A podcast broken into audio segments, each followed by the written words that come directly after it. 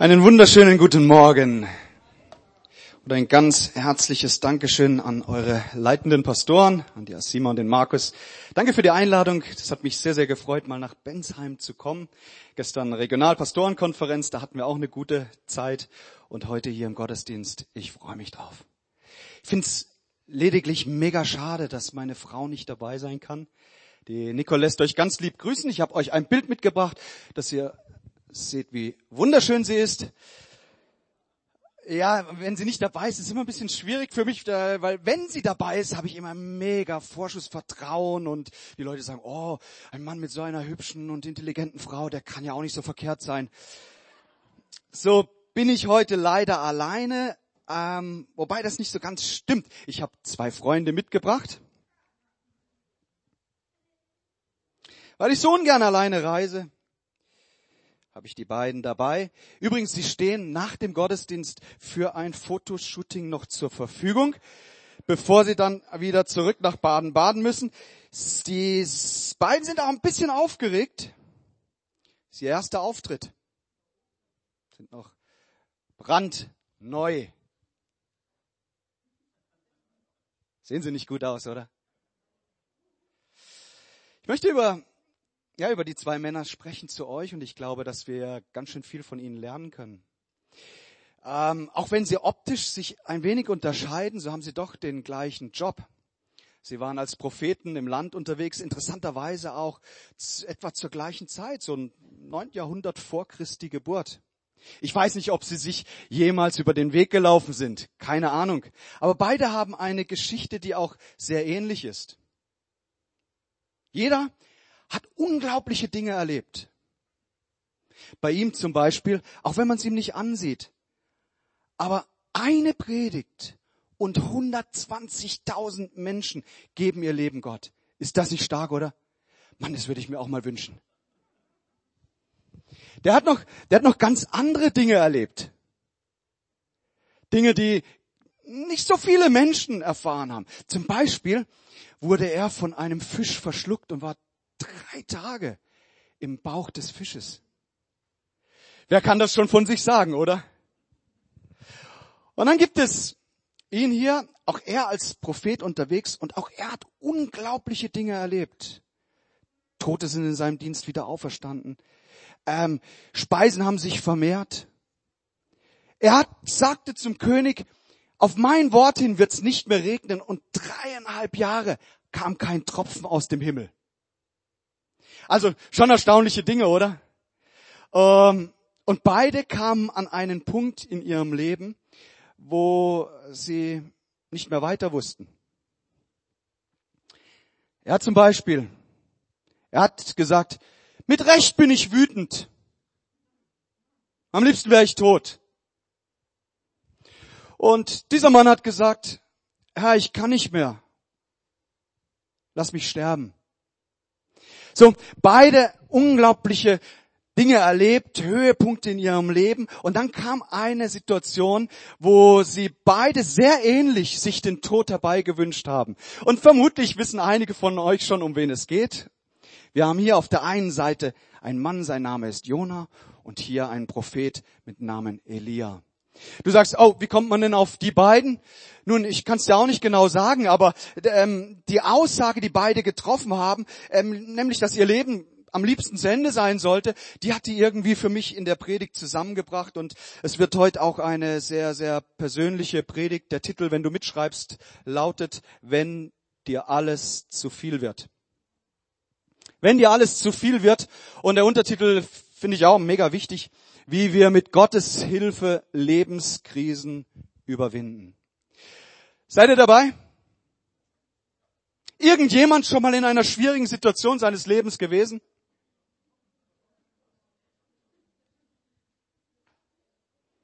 Sechstausend Mal das Essen für die Familie zubereitet, 6000 Mal das Geschirr abgeräumt, 6000 Mal wieder neu eingekauft und wieder neu gekauft, äh, gekocht und beim 6001. Mal standst du einfach hier.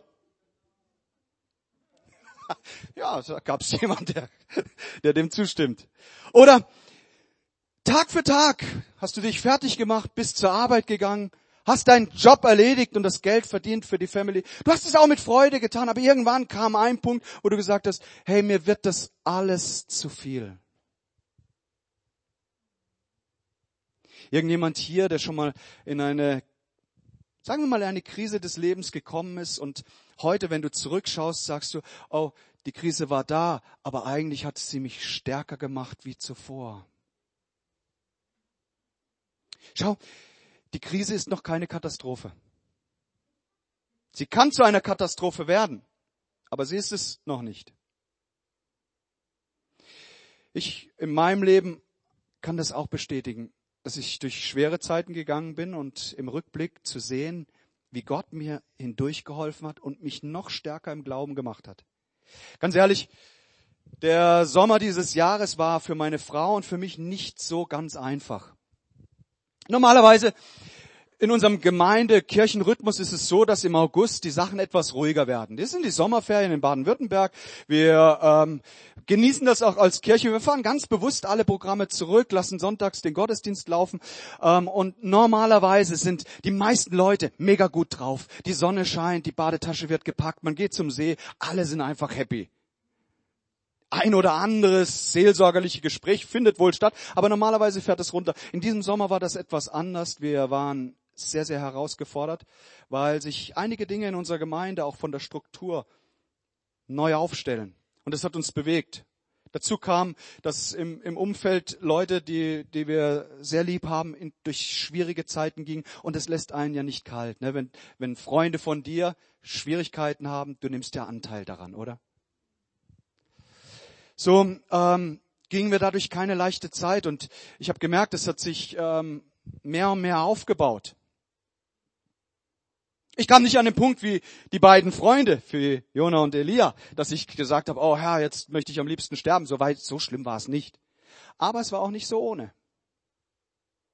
Und ich möchte gern mit euch darüber sprechen, wie ich da durchgekommen bin und möchte dir schauen, wie wir mit Gottes Hilfe durch schwierige Zeiten des Lebens durchgehen. Wenn du gerade in einem Highlight deines Lebens dich befindest, hey, ich gratuliere dir und weiter so. Ich wünsche dir nichts anderes.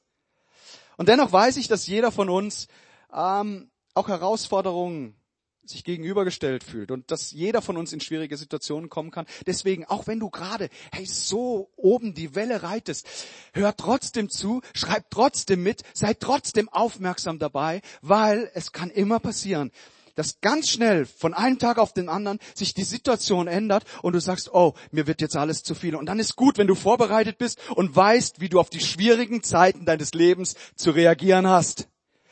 Wer es immer glaubt, darf mal ein lautes Amen sagen. So, mit vollem Recht bin ich wütend. Am liebsten wäre ich tot, hat dieser Mann gesagt. Und Herr, ich kann nicht mehr, lass mich sterben, kommt von ihm. Wir schauen uns die, die beiden mal an, die Geschichte von Jona. Den meisten wird sie bekannt sein. Ganz ehrlich, er war auch ein bisschen der Held meiner Kinderzeit. Ich bin in einem Pastorenhaushalt aufgewachsen und natürlich in der Kinderbibel diese Geschichte von, von Jona, die ist so mega cool. Und jetzt habe ich mir den Mann ganz neu angeschaut und habe gesehen, wow, was, was für eine interessante Geschichte und auch was für eine interessante Persönlichkeit. Und Dinge sind mir aufgefallen, die ich zuvor noch nie so wahrgenommen habe. Und ich möchte ein bisschen mit euch sein Leben anschauen. Nun, du wirst wissen, er hat einen Auftrag in einer Stadt zu predigen.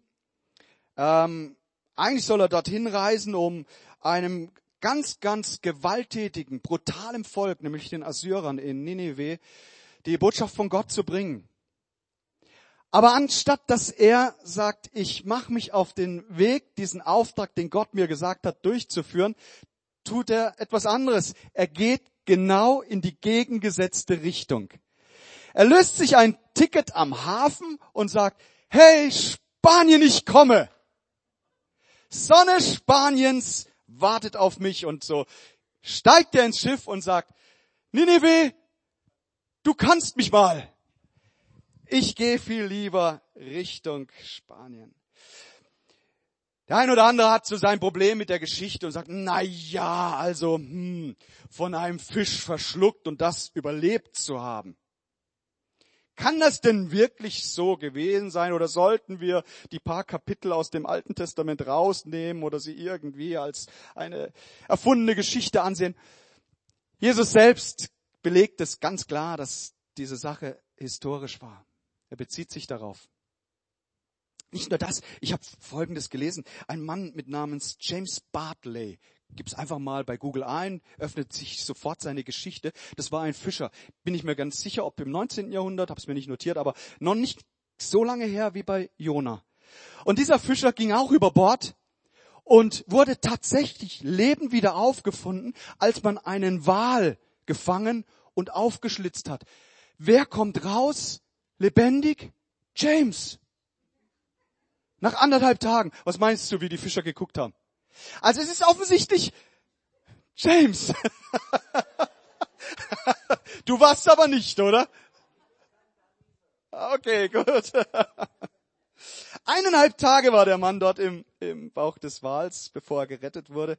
Offensichtlich gibt die Anatomie dieser Säugetiere das her, dass das möglich ist. Kommen wir zurück. Er, er kriegt diesen Auftrag, in die Stadt zu gehen, eine Stadt voller Unglaube und zieht lieber Tarsis vor. Kommen wir zu Elia. Seine Geschichte ist vielleicht nicht ganz so bekannt. Du kannst sie nachlesen im ersten Buch Könige, aber mega interessant.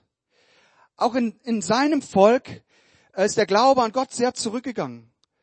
Die Leute, die die Obrigkeit hatten, das Sagen hatten, Ahab, König Ahab und seine Frau Isabel, äh, ganz schlimme, finstere Leute, die nichts Gutes im Schilde führten, die kein Interesse hatten an einem Leben mit dem lebendigen Gott. Und dieser Mann wird von Gott gesandt und er geht hin und er ist, er ist wirklich mutig. Er sagt ihnen, wir müssen als Volk Gottes umdrehen. Wir, wir können nicht so weitermachen. Und dann sagt er zum König, ähm, auf mein Wort hin wird der Himmel sich verschließen. Dann nimmt er den Kampf auf gegen 450 Baalspriester, 400 Aschera-Priester, macht die alle den Kopf kürzer und so weiter. Riesending, Feuer, äh, ein Opfer fängt Feuer und so weiter. Lese es alles selber nach. Unglaubliche Sachen. Und dann kommt die Nachricht vom König und der Königin zu ihm, dass sie ihm sein Leben ein Ende bereiten. Und plötzlich kam ganz, ganz viel Furcht in das Leben von Elia. Jona war auch von Furcht getrieben. Und wir schauen uns mal die beiden an, was sie in ihrer Furcht, in ihrer Angst, der eine rennt weg vor den Assyrern und im Auftrag in Nineveh das Evangelium zu bringen, der andere läuft vor Isabel davon. So, schauen wir mal an, was für Fehler sie gemacht haben in ihrer Krise. Und wir können das sehr, sehr gut auf unser eigenes Leben übertragen. Fehler, die viele Menschen machen, wenn sie unter Druck kommen, wenn sie herausgefordert werden. Und den ersten Fehler, den beide machen, sie rennen davon. Und das Schlimme ist, auch vor Gott. Angst wird plötzlich ihre Ratgeber, nicht länger das Vertrauen in Gott. Sie sagen sich, hey, ich nehme das Problem mal selbst in die Hand. Jona flieht vor seiner Verantwortung. Hast du mal geschaut, was Tarsis, sein, sein Ziel, sein Reiseziel eigentlich übersetzt bedeutet? Das heißt Unterjochung, Unfreiheit, Härte und Strenge. Ich habe, als ich das rausgefunden habe, dachte ich, TT, typisch Teufel. Er verspricht dir das süße Leben, die Sonne am Strand. Und stattdessen rennt Jona gerade in Unterjochung, in Strenge, in Härte. Er flieht vor Gott. Er flieht auch vor seiner Verantwortung. Er entfernt sich von Gottes Willen und denkt, naja, 800 Kilometer müssten schon irgendwie reichen. Und in seiner Krise schläft der Typ einfach viel. Menschen schlafen in ihrer Krise oftmals mehr, wie sie sollten. Interessant.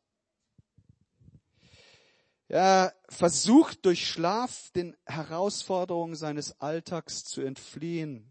Gehen wir rein in, in das Reich der schönen Träume. Er ist dort auf diesem Schiff, unten im Schiffsbauch und schnorchelt so vor sich hin. Nichts ahnend, dass ein mächtiger Sturm aufzieht. Er schläft so fest, dass er das gar nicht mitbekommt.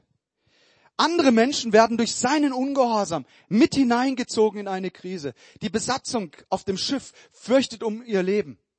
Und sie sagen, irgendwo ist da ein Haken dran. Sie empfinden, da ist etwas Übernatürliches im Gange. Das, dieser Sturm ist nicht einfach nur eine Naturgewalt, sondern da gibt es etwas, das, das ist äh, transzendent. Und da müssen wir schauen, was die Ursache ist. Und die Besatzung weckt schließlich diesen Mann. Sie finden heraus, oh, er ist derjenige, warum hier dieser Sturm aufzieht. Und sie wecken ihn und sagen ihm, hey, ruf du deinen Gott an. Ist das nicht peinlich, wenn die ungläubigen Menschen uns Christen zum Gebet rufen? Aber ah, ich finde schon. Er wird hier gerufen. Auch Elia übrigens flieht vor seiner Verantwortung. Im ersten Buch Könige im 19. Kapitel Vers 3, da heißt es, da packte Elia die Angst. Also Isabel, die Königin, sagte, hey, ich, ich mach dich fertig, kannst dich drauf verlassen. Dann packte ihn die Angst. Er rannte um sein Leben und floh bis nach Beersheba, ganz im Süden Judas. 160 Kilometer, er flieht in die Wüste und dann in eine Höhle. Erstmal in die Wüste hinein, dann in eine. Er fürchtet sich um sein, er fürchtet sich um sein Leben. Interessant. Der Mann flieht, ja, gell, weil er Angst hat, dass sein Leben zu Ende geht. Und in seiner Krise wünscht er sich nichts mehr, als dass er sterben darf. Schon irgendwie paradox, gell? Der erste Fehler ist, vor Gott davon zu rennen. Die ersten Menschen haben es schon gemacht, es war nicht sehr erfolgreich. Das zweite ist, sie wollen die Krise selbst meistern. Dieser Mann hier weiß es immer besser. Hey, der Held meiner Kindheit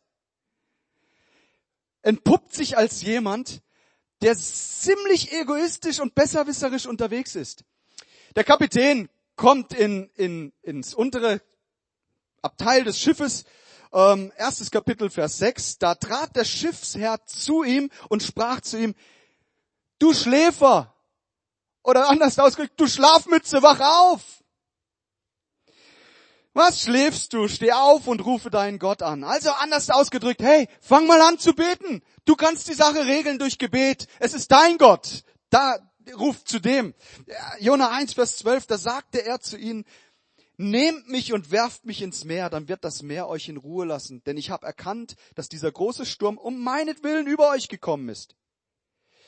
Anstatt dass er das einzig Richtige tut, nämlich das, was ihm dieser heidnische Schiffskapitän sagt, seine Knie zu beugen, Gott um Vergebung zu beten, zu sagen, Gott, es tut mir leid, dass ich dir davongelaufen bin, bring den Sturm zur Stille und ich bin dir gehorsam.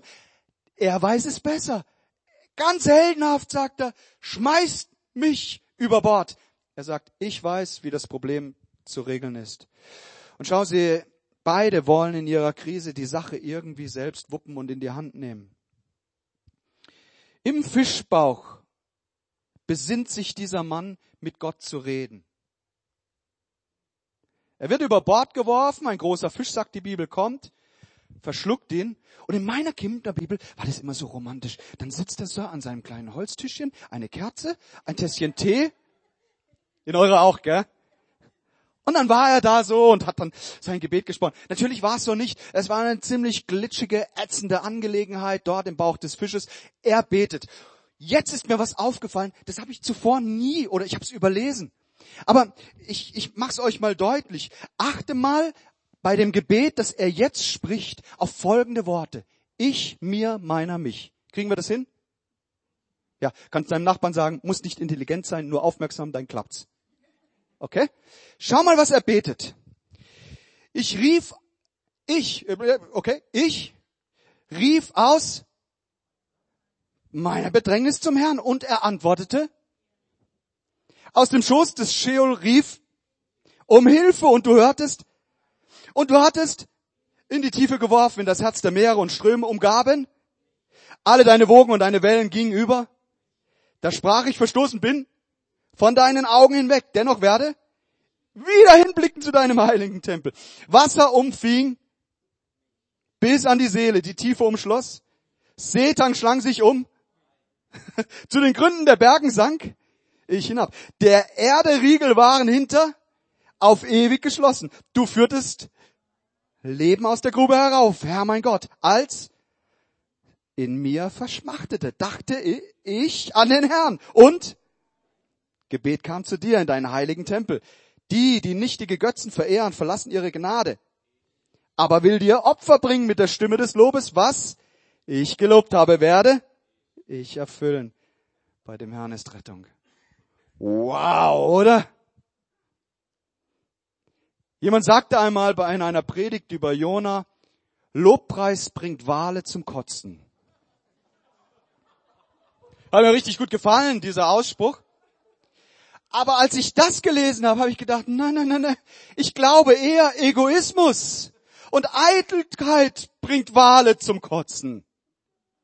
Weil hey, das war ja nur mit ich, mir, meiner, mich. Er ist immer noch, da ist er in dieser Bedrängnis und immer noch spielt er die Hauptrolle. Hat nicht erkannt, dass es da jemanden gibt, der viel größer ist, wo es sich wirklich lohnt, sich zu demütigen. Trotzdem rettet Gott diesen Egoisten Jona. Das heißt ja übersetzt Taube, ein Bild für den Heiligen Geist. Und bei Elia ist es eine Zusammensetzung aus Elohim und Yahweh. Gott ist mein Atem, meine Freude, meine Kraft. Eigentlich liegt die Lösung in ihren Namen, aber beide sind noch nicht so weit. Sie wollen immer noch versuchen, in ihrer Krise das selbst zu meistern. Sie ziehen sich zurück und nicht nur, und nicht nur von Gott, sondern auch von Menschen. Und Jona ging zur Stadt hinaus, ließ sich östlich der Stadt nieder, machte sich dort eine Hütte. Darunter setzte er sich in den Schatten, bis er sehe, was der Stadt widerfahren würde. Der predigt in der Stadt, Gewaltiges geschieht. Anstatt dort dabei zu sein, zieht er sich zurück. Ich möchte sagen, wenn du in einer schwierigen Situation deines Lebens bist, tu es nicht wie Jona, tu es auch nicht wie Elia, dich zurückzuziehen. Schau, von Elia heißt es, er ließ seinen Diener zurück, der ihn bis dahin begleitet hatte. Allein wanderte er einen Tag lang weiter bis tief in die Wüste hinein.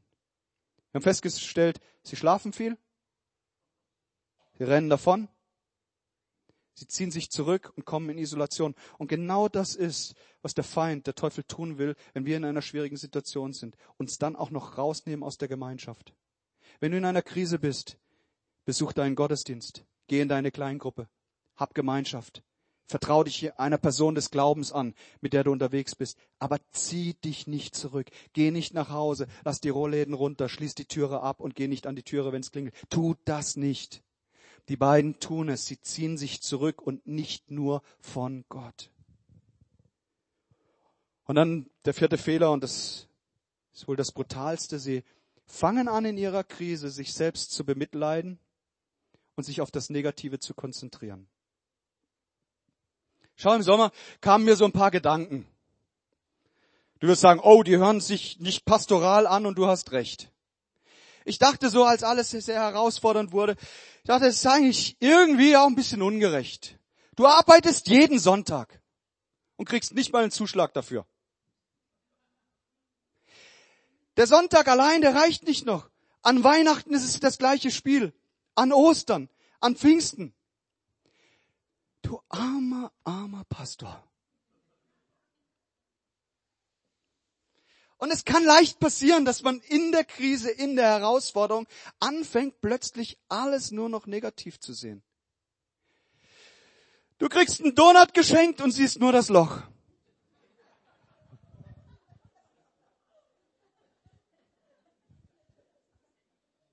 Und genau das ist diesen beiden Herren auch passiert. Jona, viertes Kapitel, Vers 1, aber ärgerte sich sehr darüber, voller Zorn betete er. Ach Herr, habe ich das nicht gleich geahnt, als ich noch zu Hause war? Darum wollte ich ja auch so rasch wie möglich nach Tarsis fliehen. Ich wusste es doch. Jetzt pass auf, was, ist, was er Gott vorwirft. Wahnsinn. Er sagt, du bist ein gnädiger und barmherziger Gott. Das wirft er Gott vor. Er sagt, deine Geduld ist groß, deine Liebe kennt kein Ende. Du lässt dich umstimmen und strafst dann nicht. Da muss man doch sagen, Jona, Halleluja, ein barmherziger, gnädiger Gott, der sich umstimmen lässt, der sich nicht ewig an seinem Zorn festhält, der voller Gnade ist. Was für ein mächtiger Gott. Was sagt Elia? Irgendwann wird es mich sowieso treffen wie meine Vorfahren. Er hat ja recht. Und dennoch, er sieht nur das Negative.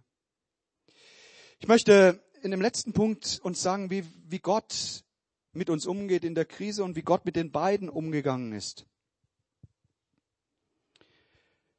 Jona, die Geschichte endet, viertes Kapitel, Vers 11, da heißt es, ich aber sollte Ninive nicht verschonen, sagt Gott zu ihm. Diese große Stadt, in der mehr als 120.000 Menschen leben, die gut und böse nicht unterscheiden können und dazu noch so viele Tiere. Hey, ein Gruß an alle Tierfreunde. Gott reagiert auf die Versorgungswünsche von Jona nach, auf der Suche nach Anerkennung und Lob, lässt er ihm eine Staude wachsen. Er fühlt sich pudelwohl unter der, im Schatten der Staude, die Glatze wird nicht verbrannt.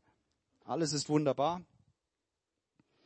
Und dann kommt in der Nacht wie eine, wie eine therapeutische Maßnahme Gottes, ein Wurm, der den Rizinusstrauch sticht. Und wenn Gott etwas über Nacht sprießen und wachsen lassen kann, wie durch ein Wunder, dann kann es genauso auch in der gleichen Nacht wieder zurücknehmen. Und das tat er. Und er versucht, Jona zu korrigieren. Er versucht, durch diesen Wurm und durch diesen Rizinusstrauch ihn irgendwie auf die richtige Bahn zu bringen. Aber er reagiert ganz anders auf die Korrektur und auf den Anspruch, den Zuspruch von Gott. Er reagiert mit Zorn. Sein eigener Egoismus, sein eigener Komfort ist ihm wichtiger wie das Leben von 120.000 Menschen. Er lebt in Unvergebenheit, rechnet alles auf.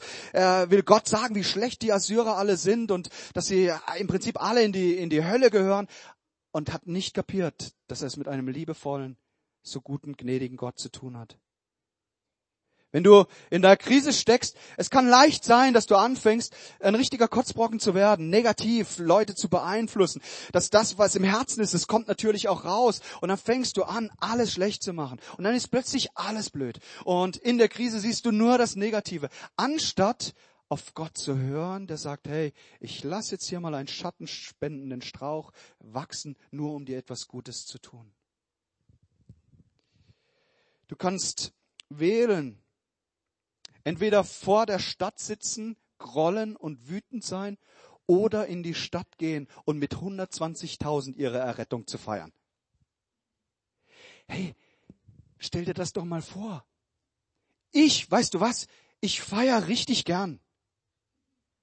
Ehrlich, wenn eine Party am Start ist, meine Frau und ich gehen gerne hin, weil wir lieben es, wenn Menschen glücklich sind, wenn man miteinander feiert, wenn man gut isst und ein herrliches Tröpfle badischen Wein trinkt. Aber das tut der Mann nicht. In seiner Krise zieht er sich zurück, macht Gott und Menschen den Vorwurf und äh, findet eigentlich alles nur noch blöd.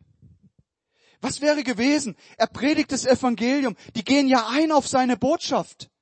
Die gehen ja ein dort in Ninive und sagen, äh, wir glauben das. Er hätte mit ihnen feiern können, ihre Errettung, aber er zieht etwas anderes vor. Er bleibt, er bleibt in seinem Zorn. Weißt du, was die letzten Worte dieses Mannes sind? Zu Recht bin ich wütend. Boah. Hey, wenn das meine letzten Worte am Ende meines Dienstes, am Ende meines Lebens sind, dann ist so viel falsch gelaufen. Mit Recht bin ich wütend. Am liebsten will ich sterben. Ich bin so dankbar, dass das Leben dieses Mannes eine andere Wende nimmt. Bin so dankbar, dass seine letzten Worte nicht vergleichbar sind mit die von Jona. Ich möchte sie zum Schluss mit euch anschauen. Erstes Buch Könige, Vers 19. Elia ging in eine Höhle, um darin zu übernachten. Plötzlich sprach der Herr zu ihm, Elia, was tust du hier? Elia antwortete, ach Herr, du allmächtiger Gott, mit welchem Eifer habe ich versucht, die Israeliten zu dir zurückzubringen? Denn sie haben den Bund mit dir gebrochen, deine Altäre niedergerissen und deine Propheten ermordet. Spürst du die Traurigkeit seines Herzens? Er sagt, ich habe geeifert für dich. Ich habe alles gegeben. Vielleicht ist auch jemand heute Morgen hier, der sagt, ich habe ich hab geeifert für den Herrn, ich habe alles gegeben. Aber die Resultate waren nicht so, wie ich es mir eigentlich gewünscht habe. Und dann sagt er nur, ich bin übrig geblieben, ich allein. Nun trachten sie auch mir nach dem Leben. Da antwortete ihm der Herr, komm aus deiner Höhle heraus. Und ich glaube, dass das Gott heute Morgen auch zu Menschen hier sagt. Hey, komm aus deiner Höhle heraus, in die du dich zurückgezogen hast, der Isolation, der Einsamkeit, der Frustration. Komm aus deiner Höhle heraus. Gott sagt zu ihm, denn ich will an dir vorübergehen. Auf einmal zog ein heftiger Sturm auf, riss ganze Felsbrocken aus den Bergen heraus und zerschmetterte sie. Doch der Herr war nicht in dem Sturm. Als nächstes bebte die Erde, aber auch im Erdbeben war der Herr nicht. Dann, dann kam ein Feuer, doch der Herr war nicht darin. Danach hörte Elia ein leises Säuseln. Er verhüllte sein Gesicht mit dem Mantel und ging zum Eingang der Höhle zurück und blieb dort stehen und noch einmal wurde er gefragt, Elia, was tust du hier?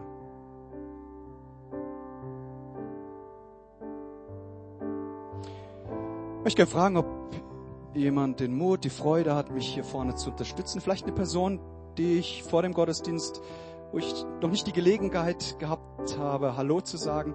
Ist irgendjemand da, der gerade mal zu mir, dir passiert nichts Schlimmes, du musst auch nichts sagen. Du musst einfach nur hier stehen. Irgendjemand da?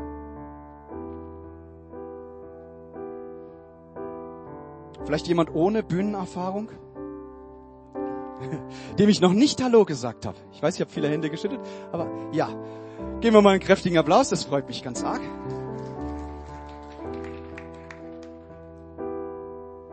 Ganz herzlich willkommen. Ist es okay, wenn wir du sagen? Das ist die, ist die Angelika. Du bist bekannt in der Gemeinde. Ne? Ein paar kennen dich. Weißt du, warum Gott nicht im Feuer, nicht im Beben, nicht im Sturm war?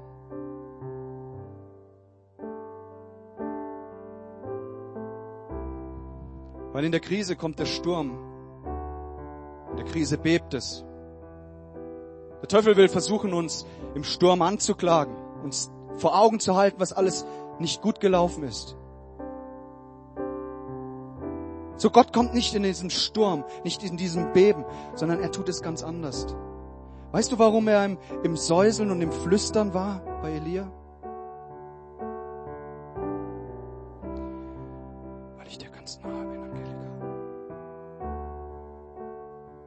Gott dir sagt, ich kenne dein Leben, deine Herausforderungen und auch deine Enttäuschung. Gott sagt dir ganz leise, weil er dir nahe ist, ich bin bei dir lass dich nicht fallen. Niemals lasse ich dich los. Und Tausende sich erheben zu deiner Linken und Zehntausend zu deiner Rechten, so wird es dich dennoch nicht treffen. Weil du unter dem Schirm des Höchsten stehst und ich Zukunft für dich habe. Gott sagt ja, ich kenne die Gedanken, die ich über dich habe. Das sind Gedanken der Zukunft, der Hoffnung. Ich bin voller Liebe für dich. Gott ist im Flüstern, weil er uns nahe ist, weil er auch dir nahe ist. Vielen Dank.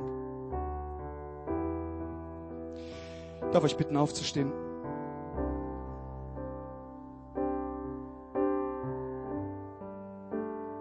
Als Gott dem Elia in seiner Krise begegnet, ihr Lieben, passiert etwas ganz Besonderes. Er empfängt eine neue Identität. Er geht in diesem Moment aus seiner Höhle und er weiß, der allmächtige Gott ist an meiner Seite. Und was immer Menschen an Drohungen aussprechen, ich fürchte mich nicht mehr. Weil er hat seine Identität in Gott gefunden. Und schau, die Furcht, die die größte Krise in seinem Leben ausgelöst hat, ist nie eingetroffen. Der Mann hat nie den physischen Tod erlebt. Lest seine, außer, lest seine außergewöhnliche Geschichte. Er ist nicht gestorben wie alle anderen Menschen. Seine größte Angst ist nicht eingetroffen und er fand seine Identität beim lebendigen Gott. Komm, schließt eure Augen. Jesus, ich danke dir so sehr, dass du mit uns bist in allen Zeiten unseres Lebens und ich danke dir für jeden Einzelnen hier, für diese kostbare Gemeinde hier in Bensheim. Und du bist heute jedem Einzelnen nahe. Nicht nur der Angelika, sondern jedem hier im Raum. Du bist voller Liebe. Und du begegnest uns in deiner Liebe, weil du gute Absichten hast. Du machst die harten Herzen weich. Da wo Menschen hier sind, voller Wut, Unvergebenheit. Du nimmst das aus dem Herz heraus und du schenkst heute ein weiches Herz jedem Einzelnen.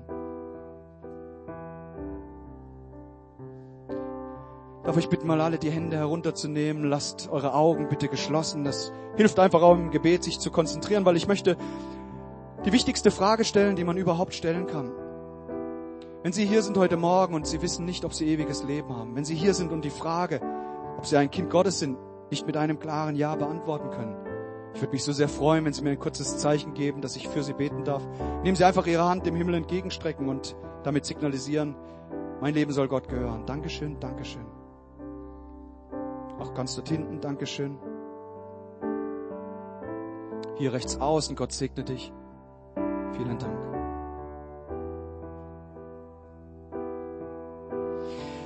Ich würde es wunderbar finden, wenn wir miteinander ein, ein lautes Statement, ein, ein lautes Gebet sprechen. Zunächst als Unterstützung auch für die, die sich gemeldet haben. Aber ich möchte in diesem Gebet auch noch etwas mit einpacken, dass wir uns ganz bewusst Gott zuwenden und ihm unser Leben anvertrauen. Wenn du möchtest, so bete doch mit mir. Herr Jesus Christus, mein ganzes Leben soll dir gehören. Nimm du meine Schuld Versenk sie in die tiefsten Tiefen der Meere. Dir, Gott, will ich vertrauen. Gerade in den schwierigen Zeiten meines Lebens. Du lässt mich nicht los, sondern bist mir ganz nahe. Dir vertraue ich, denn du bist mein liebevoller Papa.